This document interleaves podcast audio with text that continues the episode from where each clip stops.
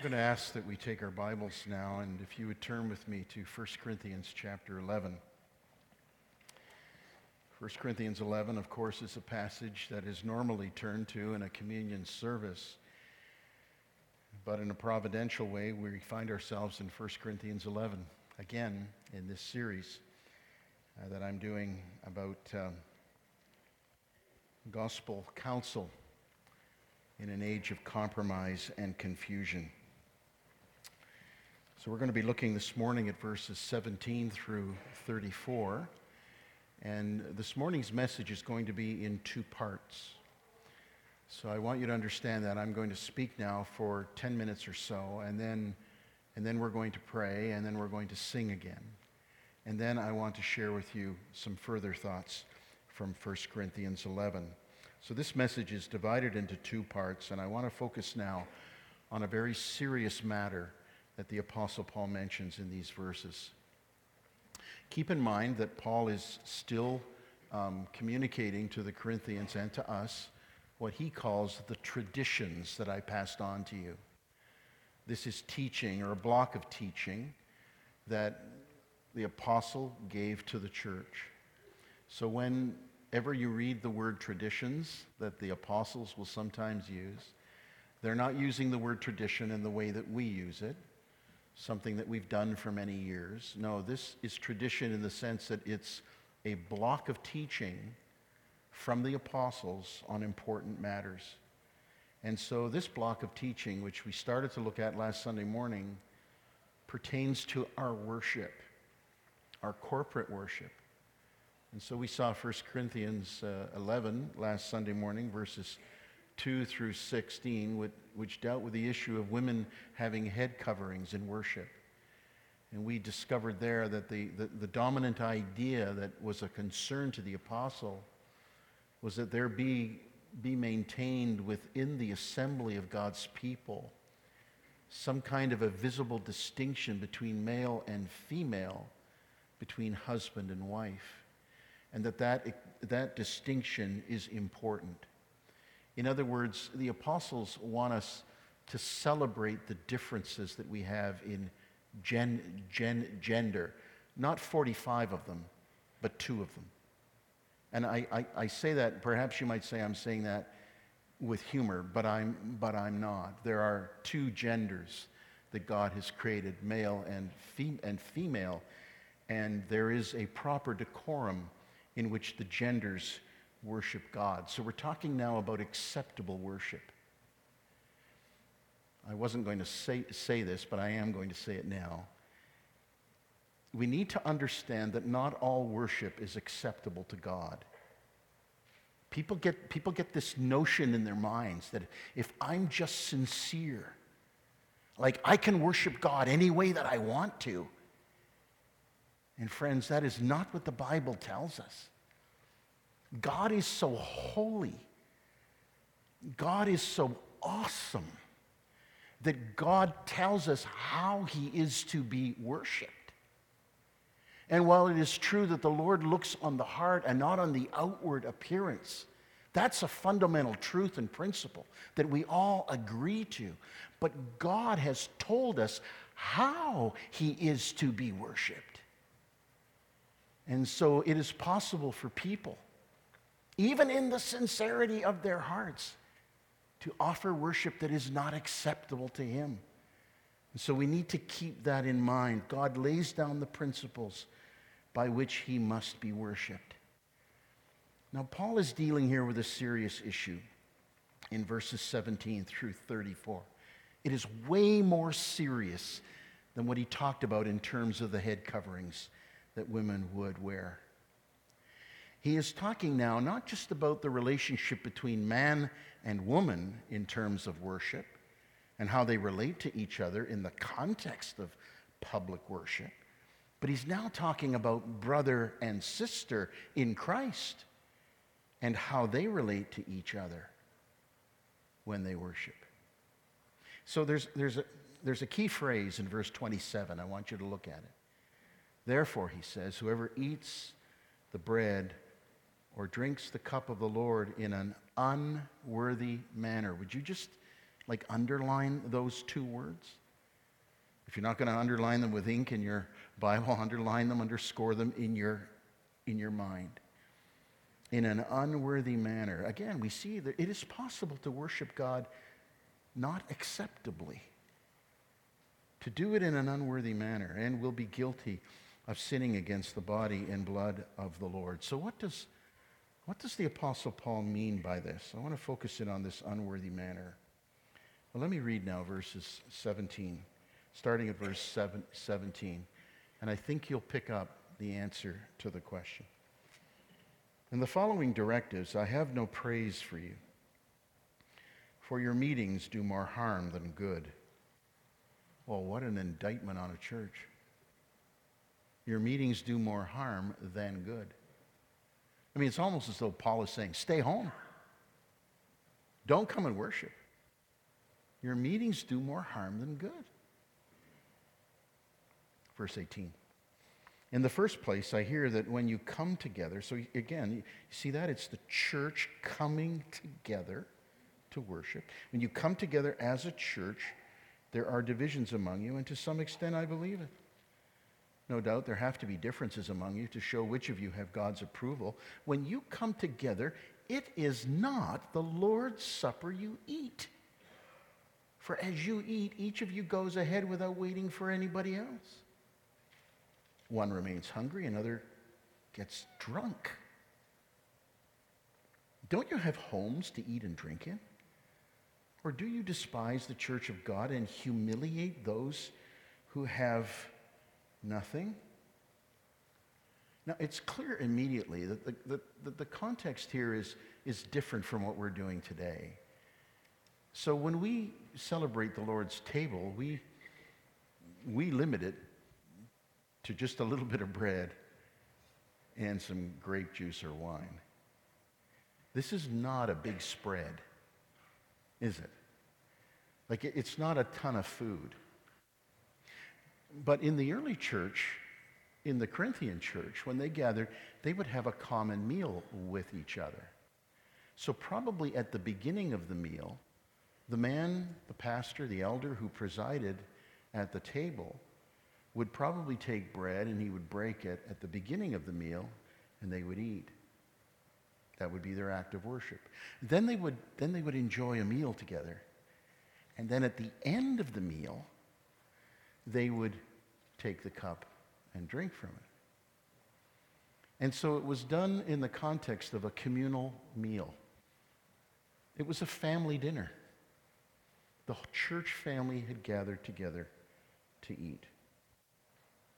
Now, when he says unworthy manner, I think keep in mind it's unworthy manner. He doesn't just say, if we eat and we're unworthy. Because friends, we're all unworthy. Like, we will never feel worthy.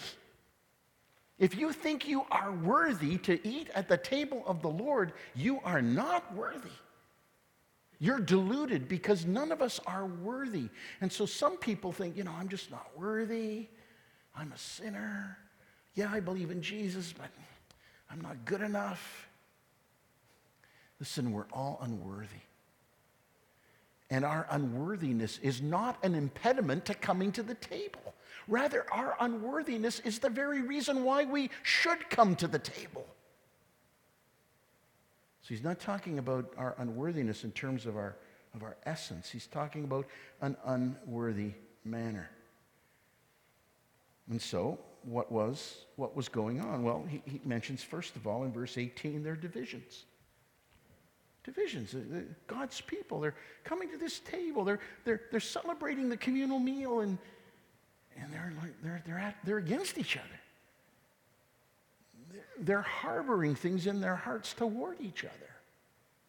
Now, this is a division not like the division mentioned earlier in Corinthians, which was, you know, focused on leadership personalities within the church. No, no, this, this, this, this was something different, because he goes on and he, he basically says, if you look at verse twenty, when you come together, it's not the Lord's Supper you eat, for as you eat, each of you goes ahead. So think of this communal meal.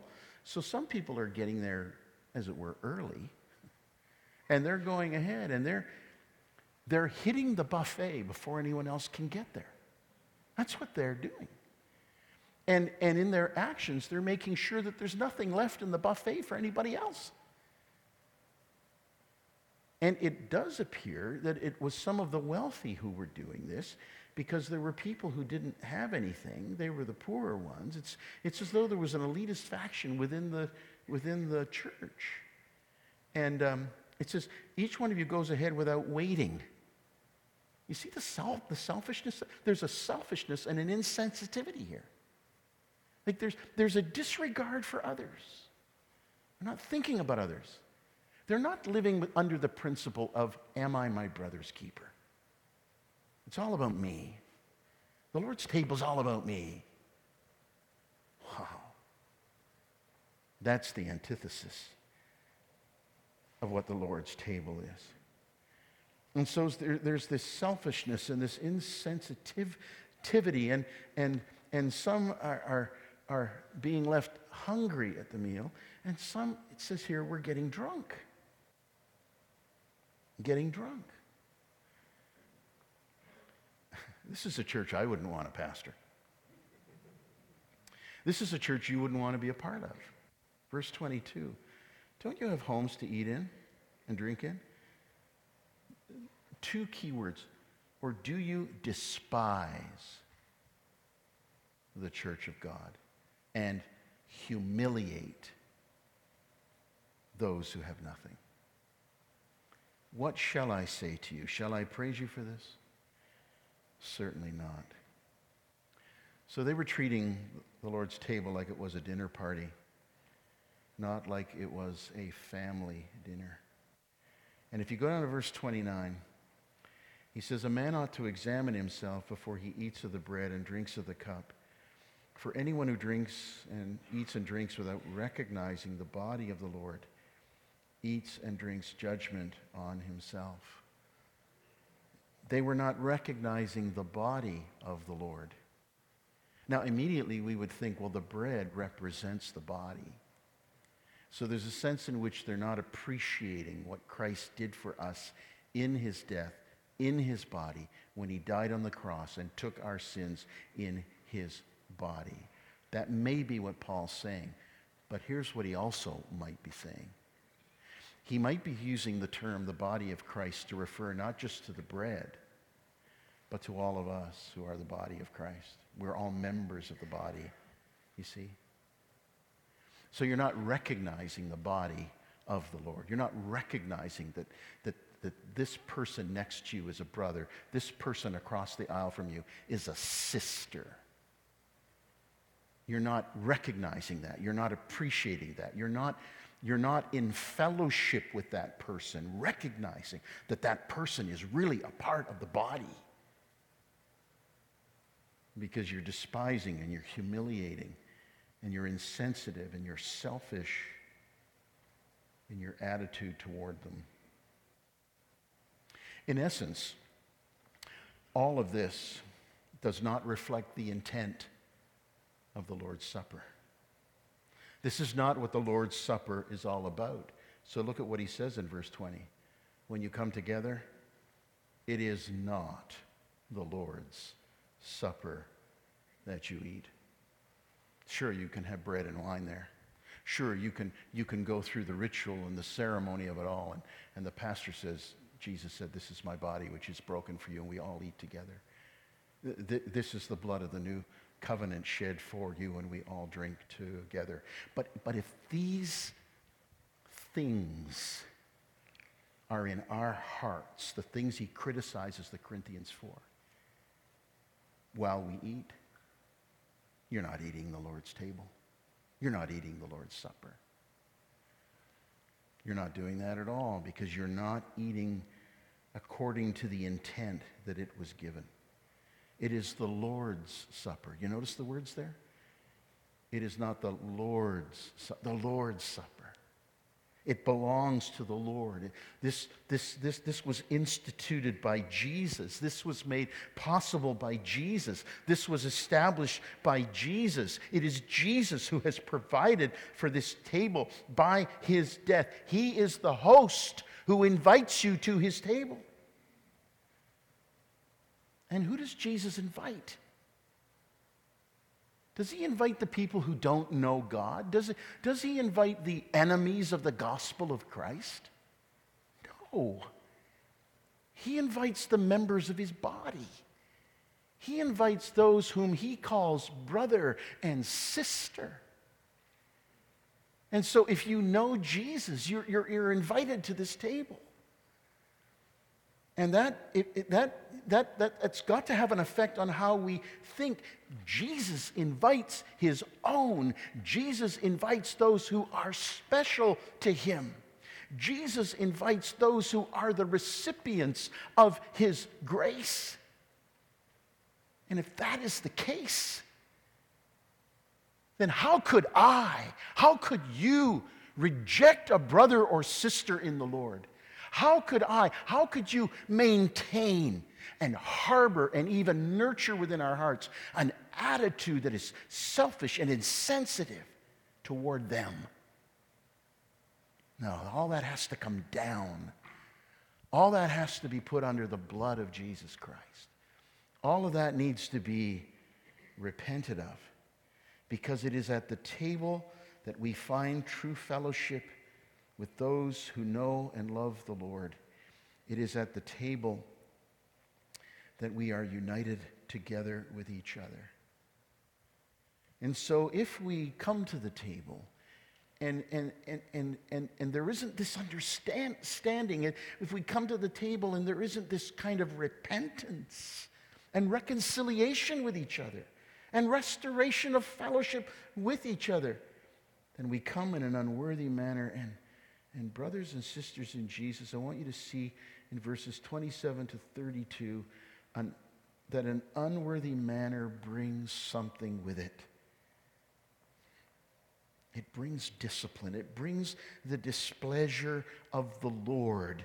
Therefore, verse twenty-seven, whoever eats the bread or drinks the cup of the Lord in an unworthy manner will be guilty of sinning against the body and blood of the Lord. A man ought to examine himself before he eats of the bread and drinks of the cup. For, verse twenty-nine, very, very important, for anyone who eats and drinks without recognizing the body of the Lord eats and drinks judgment on himself.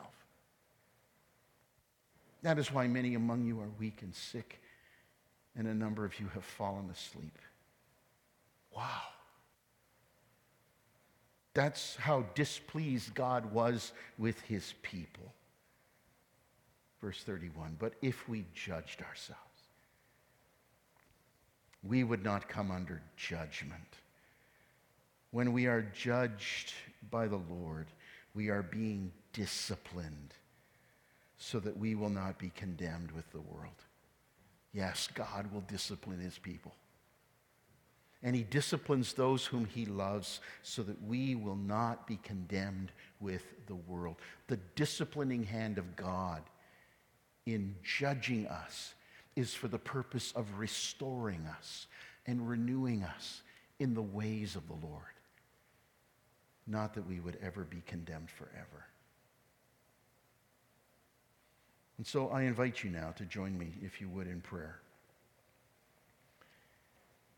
And to keep this in mind, that it is possible for us. The situation historically in Corinth was different from what we have here. But it is possible for us to be bound by the same attitudes and the same selfishness that characterized the Corinthians. And so today we want to come to the Lord, not in an unworthy manner, but in a worthy manner, recognizing the body and the blood of the Lord. This is our opportunity now, just each of us individually, quietly, to pray to the Lord, to express, to confess our sins and our shortcomings.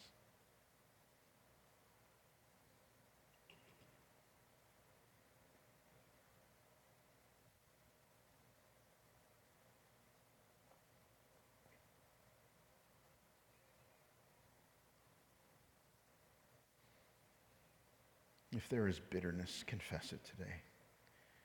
If there's a broken relationship, confess it as sin today. Stop, stop justifying because you think you're right in terms of what happened. No, just, just confess your, your fault in it all. And now determine, make, make a pledge, make a vow to God today. I will be reconciled to that brother, that sister in Christ.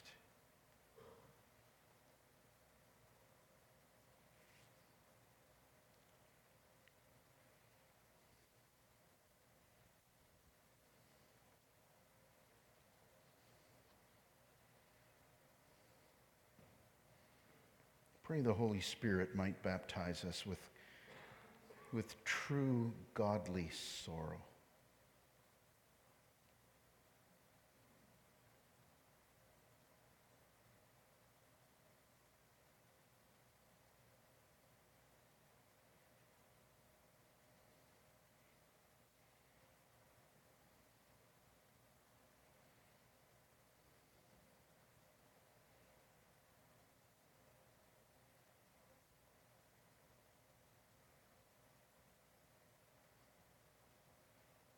If you'd stand with me now, please, and let's read together this prayer of corporate confession.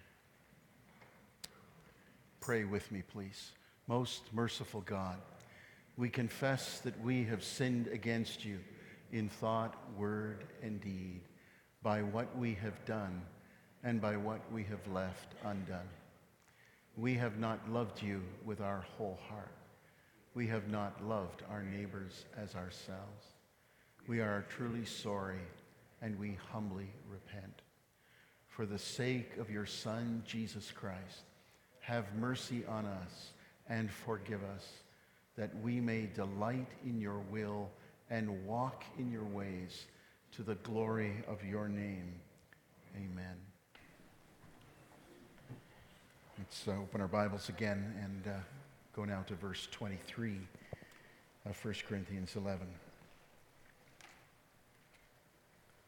The actual words that Paul quotes beginning at verse twenty-three, which are taken from the gospel accounts, uh, Paul inserts them right here in the middle of his expression of concern about the Corinthians and how they were coming to the Lord's table.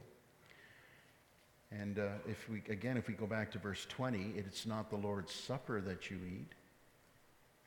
So he says, okay, so now I need to instruct you again as to what the Lord's Supper is. And so that's why he inserts verses twenty-three through twenty-six into this general concern that he has. And now he talks, I believe, in these verses about a worthy manner. If there's an unworthy manner, there is certainly a worthy manner. And so let's look at what Paul says in verse twenty-three. Let me read. For I received from the Lord what I also passed on to you. Again, there's that word, that passing on, the tradition, you see. He's passing it on. He wants to keep this going from one generation to the next. I received from the Lord what I also passed on to you. The Lord Jesus, on the night he was betrayed, took bread. And when he had given thanks, he broke it and said, "This is my body, which is for you. Do this in remembrance of me." In the same way, after supper, he took the cup, saying, "This cup is the new covenant in my blood. Do this whenever you drink it in remembrance of me. For whenever you eat this bread and drink this cup, you proclaim the Lord's death until he comes."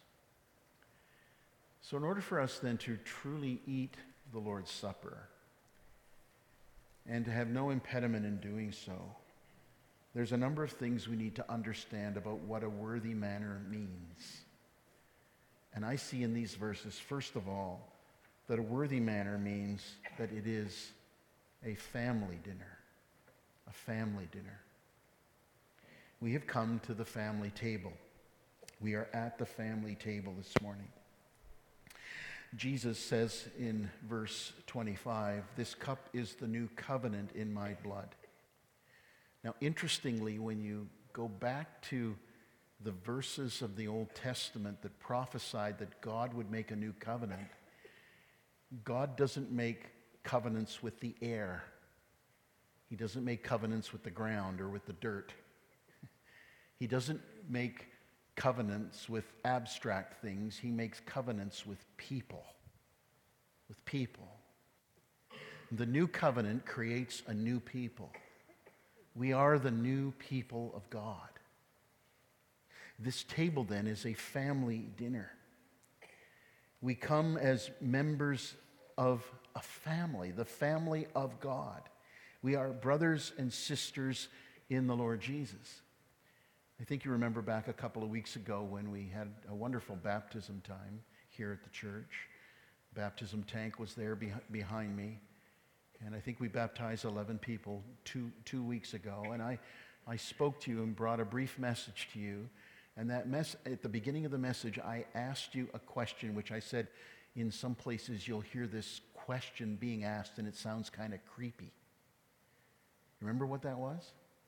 Are you saved? Are you saved? Well, are you? You see, if you are saved, if you have been saved by the grace of God in Jesus Christ, then this fellowship dinner, this family dinner is for you. You are a part of the body of Christ. Christ's blood has been shed for you. You have received God's grace. And so if you are saved, then this is the family dinner that you participate in. Which me- leads me to the next thing I want to say, is that this is a fellowship dinner. This isn't just fast food, pulling in, grabbing a bite really quick because we need to sustain ourselves to carry on for the rest of the day. No, no, this is a sit-down meal. This is a fellowship dinner where we take time, where we, where we actually relate to each other. And so I would say to you again that if you've come in this morning and, and, and you're a believer and, and you take part today, and as soon as the benediction is pronounced, you're out the door. And there's no communication, there's no fellowship, there's no, no, no building of camaraderie and relationship with someone else here, then you've missed the point of the meal. Because Jesus says he wants us to sit down with him and eat with him and he with us. He stands at our, our heart's door and he knocks. And if we open the heart, then if we open our heart's door, he comes in and, and, and then we eat with him. And there needs to be that communion with him and with each other. The next thing I would say is that it, this is a reflective dinner. And I take you down to verse twenty-eight. A man ought to examine himself before he eats of the bread and drinks of the cup. And that's what we were doing in the first section this, this, this morning. Reflecting, contemplating, considering seriously. The word examine here is, is actually a, a word that was used by blacksmiths. Uh, they would examine a, a, a piece of metal, uh, hit it, put it in the fire, hit it to make sure it was strong, because even a piece of metal can have cracks in it. And so the exam, examination was the blacksmith hitting it in order to make sure that that, that, that, that, that forged steel would, would stand the test of pressure. And so in the same way, we examine ourselves. Are we in communion with God? Is there something in our hearts that has disrupted our fellowship with the Lord? We are to reflect seriously. But then it is also a Thanksgiving dinner, and I, I take you, I direct your attention back to chapter ten. Would you go there for just, just a moment when we, we were talking about the fleeing from idol- idolatry and the fact that some of the Corinthians were going to the table of demons and the table of the Lord. And in verse sixteen, chapter ten, verse sixteen, he says, "Is not the cup of thanksgiving for which we give thanks a participation in the blood of Christ?" The cup of thanksgiving. It's a Thanksgiving dinner. We all know what Thanksgiving dinners are about. The, the family gathers together again, and we, we reflect on the goodness of God together. And the cup of thanksgiving, the word thanksgiving is the word Eucharist. Have you ever heard that word before? Sometimes you'll see a church that has the name Eucharist in it. The Church of the Holy Eucharist. It means the Holy Thanksgiving. It's a good word.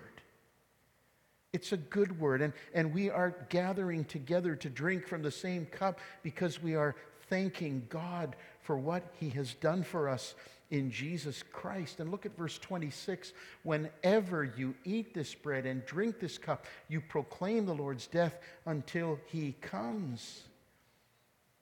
We're proclaiming the Lord's death today. When we will, when in a moment when we take that bread and eat it, when we take the cup and drink from it, we're proclaiming the Lord's death to each other. Because this is not only a Thanksgiving dinner, it's a Thanksgiving dinner because it's a gospel dinner. It's, it's all about the good news of Jesus Christ. We're remembering Jesus and we're proclaiming his death. And so at this dinner, we tell each other the gospel again. It says in verse twenty-six, you proclaim the Lord's death until when? Until he comes. Do you realize from, from the time of his death until he comes that that, that that includes the whole gospel story? Christ died for our sins. He was buried. He was raised on the third day. He ascended into heaven. And as we say in the creed, from thence he shall come to judge the living and the dead. And so Christ has died for us, and Christ will come again for us. This is a gospel dinner. And so a worthy manner brings then, not discipline, a worthy manner brings blessing. Blessing, we recount his blessings, we reflect together upon his great salvation, we remember his sacrificial death, we, we reconcile with others in the body of Christ, our brothers and sisters in Jesus. We, we ask for the restoring of, of our fellowship with God by the work of the Holy Spirit and a renewing in our hearts, a renewing of our love for the Lord and for our brothers and sisters in Jesus. And whenever that happens, there is always incredible blessing. Let's pray together. Father in heaven, thank you for the moments that we could take just reflecting again on, on Paul's instructions in Corinthians. Thank you that even though they were written two thousand years ago, addressing a particular issue in a church back then, that these words are still applicable to us today. There's still application for us today. Lord, we want to thank you now this morning that we're about to drink from the, the cup of thanksgiving and to eat the bread that, that symbolizes your body broken by our sin. And we want to thank you with all of our hearts that you took our sins in your body upon the cross. We want to thank you, Lord, that the blood of Jesus purifies us from all sin. We thank you this morning, Lord Jesus, that you are the Lamb of God who takes away the sin of the world. We thank you today, Lord, that if we confess our sins, you are faithful and just to forgive us our sins and to purify us from all unrighteousness. We thank you, Lord, that, that, that by taking our sin in your body, you removed our sins as far as the east is from the west. And we thank you that you bore all of this in your body, that you suffered in our place. And we thank you, Lord, that out of the, the agony of your death comes the triumph of our life. Incredible blessing, because you, as it were, were buried into the ground like a seed. And now you have brought forth the fruit of eternal life in us. And we praise you for it. Thank you, Lord Jesus, for bearing our sins in your body on the tree. Amen. And now may the God of peace, who brought back from the dead our Lord Jesus, that great shepherd of the sheep, may he equip you with everything good for doing his will. And may he work in each one of us that which is pleasing in his sight. Through Jesus Christ, to whom be glory forever and ever. Amen.